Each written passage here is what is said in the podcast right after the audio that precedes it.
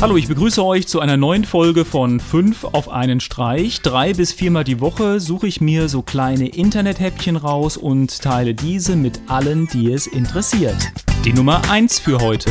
DC Comics ist ja momentan mit einigen Serien im Fernsehen vertreten. Es gibt Arrow, The Flash, Gotham und Ende des Jahres soll es auch Supergirl im Fernsehen geben. Die Nummer 2 für heute. Wie es aussieht, wird die Oculus Rift, die VR-Brille, Anfang 2016 für Endanwender verfügbar sein.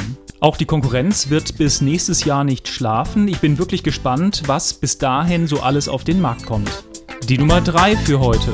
Als nächstes habe ich einen Spieltipp für euch und zwar Impatient Squirrel. Das Ganze war bisher nur für iOS verfügbar, gibt es jetzt aber auch im Google Play Store für Android. Das Ganze ist ein Puzzlespiel mit viel Liebe zum Detail.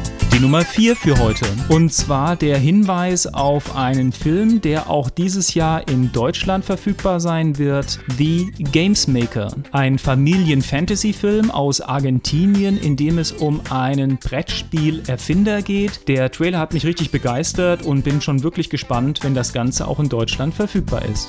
Die Nummer 5 für heute. Und es ist offiziell, ABC bringt die Muppets zurück ins Fernsehen. Die Serie soll Erwachsene und Kinder gleichermaßen ansprechen. Na, da bin ich ja mal gespannt.